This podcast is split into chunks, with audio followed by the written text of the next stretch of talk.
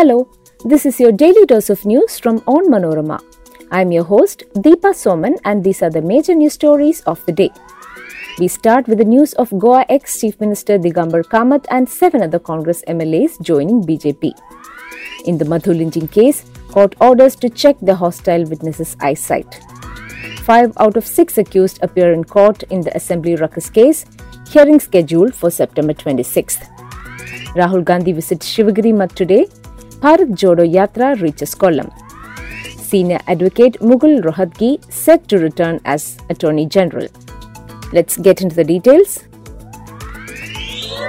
Eight Congress MLAs in Goa, including former Chief Minister Digambar Kamat, on Wednesday joined the ruling BJP in a body blow to the opposition party, which is now left with just three MLAs in the 40 member state assembly.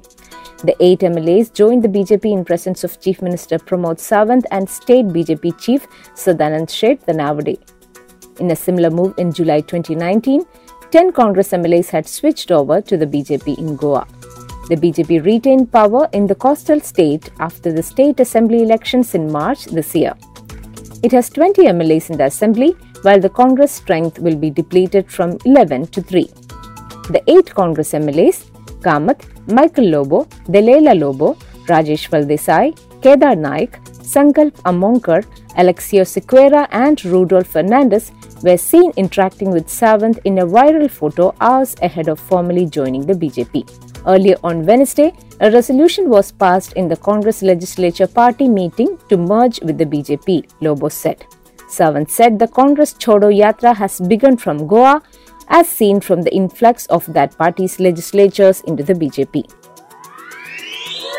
The Special Court for SCST Prevention of Atrocities Act, where the trial into the Madhu lynching case has restarted after a break, ordered authorities to check the eyesight of one of the witnesses who turned hostile on Wednesday. Sunil Kumar, the latest one to turn hostile in the case, told the court that he could not see the pictures of Madhu shown to him. Wondering how others could see and not him, the court ordered for witnesses' vision check. Along with Sunil, another witness Deepu also turned hostile, taking the total number of witnesses turning hostile to 16. During the trial on Tuesday, a witness told the court that he had seen first accused Hussein kicking Madhu. Manikanthan, the 28th witness, gave a statement in favor of the prosecution. In a case where several prosecution witnesses have so far turned hostile, two witnesses stood firm on their statements in court on Tuesday. The 26th witness, Jayakumar, also stood by his earlier statement, but the 27th witness, Saidalvi, turned hostile. Karara native Manikanthan, an auto driver, testified in court that he saw Madhu with his hands tied amid a crowd at the Mukali junction. Five of the six accused in the 2015 Kerala Assembly ruckus case appeared before the Chief Judicial Magistrates Court in Thiruvananthapuram on Wednesday while General Education Minister V. Sivankutty, K.T. Jaleel, K. Ajit, K. Kunju and C.K. Sadashivan appeared in court, LDF convener E.P. Jayarajan was conspicuous by his absence. It was slotted as the 13th case of the day and the charge sheet was read to the accused. All five denied the charges. The case is now slotted for September 26th. The court asked Jayarajan to appear when the case comes for a hearing next time.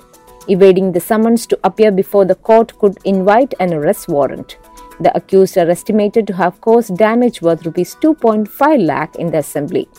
Sivankutty told reporters ahead of appearing before the judge, Let's listen to the charge sheet first. Then we will take a call on whether it is politically instigated or not.